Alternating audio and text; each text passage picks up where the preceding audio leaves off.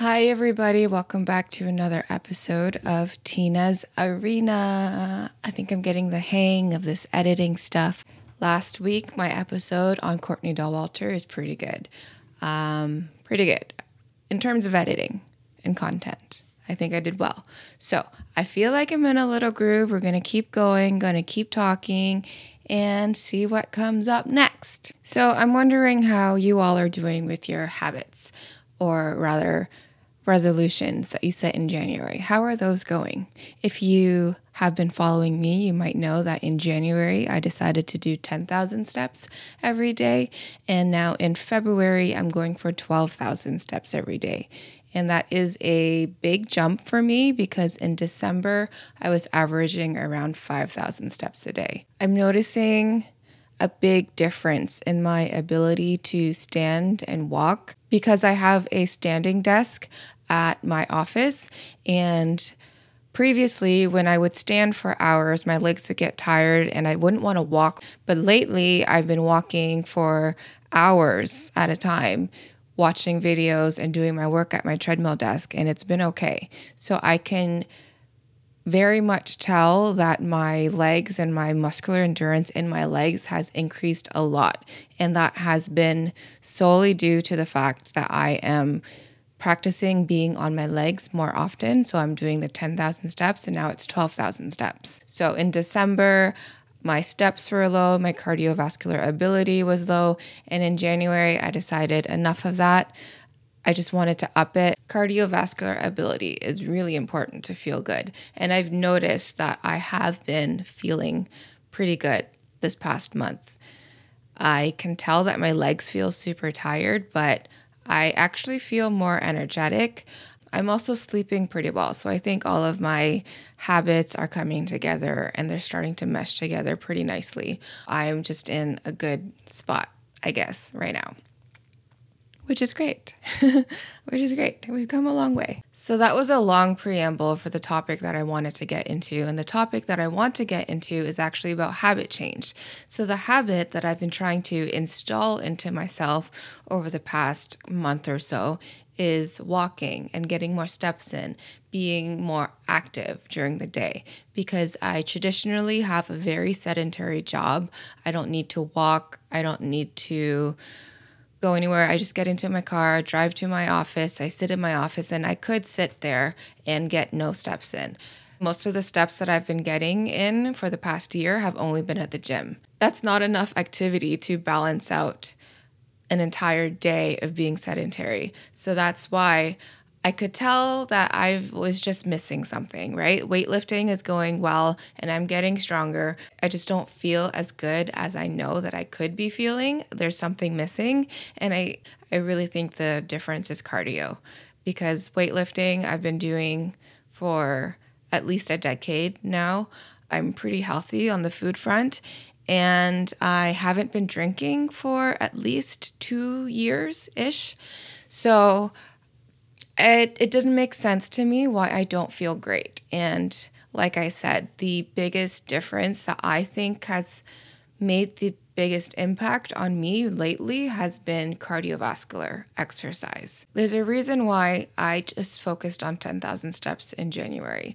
It was because I just wanted to get my body used to movement and I wanted it to be incorporated into my daily life. So in February, I upped it to 12,000. And it's kind of funny because for some reason in my brain, 10,000 steps a day seemed really doable and there was no problem with that. But when I upped it to 12,000 steps a day, all of a sudden I was like, it's too much. I don't want to do it. I don't want to do it anymore. So it's actually been really hard for me to get 12,000 steps a day. At the time of this recording, it's only six days into February. So, six days of 12,000 steps, and my legs are tired. Coming from a sedentary person that works at a sedentary desk, my legs are tired. I just wanted to build up the habit of getting my legs movement. There was no requirement for me to run. And I think that's really important because I am the kind of person where if the goal is too big, if the goal seems too far fetched, then I'm just not going to do it. I'm just going to completely back away and give up completely. So it was important that I built it up slowly. So I just started with 10,000 steps, and that might be a big goal for some people. It was kind of a big goal for me too, but it was just within that limit where it was uncomfortable, but also it wasn't so far fetched in that I knew that I could still do it. If I had picked 12,000 steps in January, I don't know if I would have finished. I took small baby steps because I wanted to really get into the habit of things and I wanted to get used to it and I wanted it to be long lasting. I want this to be a habit that I have for the rest of my life forever. I want to be that person. So, this is what I'm working on. And this is the first way to build a new habit is to do it gradually, slowly, and just incorporate it into your lifestyle until it becomes who you are. But there's a second way that you can create new habits for yourself. And that way is to change your identity. And that might feel a little bit weird to some people. It might feel like it's too far fetched. So I think for a lot of people, they could struggle with it because they don't know what that means. But if you can consider who you are as a person, if I use myself as an example, I have this belief that I am not an athletic person. And I actually said that in the last podcast episode that I don't think I am an athletic person. I don't think I look athletic. I don't think I am fast enough to be considered athletic. I don't think I'm strong enough to be considered athletic. All of those little things, right? So it's been really hard for me to do the things that I think an athletic person would do because I feel like that's not me. So I'm trying to like squeeze myself into this category of a person that I am not. And that feels really hard. But this is something that I'm working on all the time. And that's why I can talk about it because I am practicing and I'm learning. And this is, I'm telling you what I'm learning as I go. If I can convince myself that I am an athletic person, then that will change how I approach these steps and my goals altogether because athletic people behave differently than a non athletic person. So, if I can convince myself that I'm an athletic person, then what would an athletic person do in the morning, for example? An athletic person would go for a run in the morning, or an athletic person would go to the gym and exercise in the morning. So, that is a really quick and easy way to make decisions and habits easier for yourself. You decide on the person that you want to be and decide that that person that you want to be is who you are right now. So, in real time, I am deciding that I am an athletic person. So, if my choice is to sit and read a book or go outside and go for a walk, what would an athletic person do? An athletic person would decide to go for a walk. Another example in the realm of eating and nutrition, I decide that I am a healthy person and I respect my body and I take care of my body. If there is a moment where I feel like I want to finish an entire bag of chips, say I've already eaten a third of it and I want to eat the other two thirds. Well, I am a healthy person. I respect my body and I feed my body in the way that will keep it running efficiently and feeling good.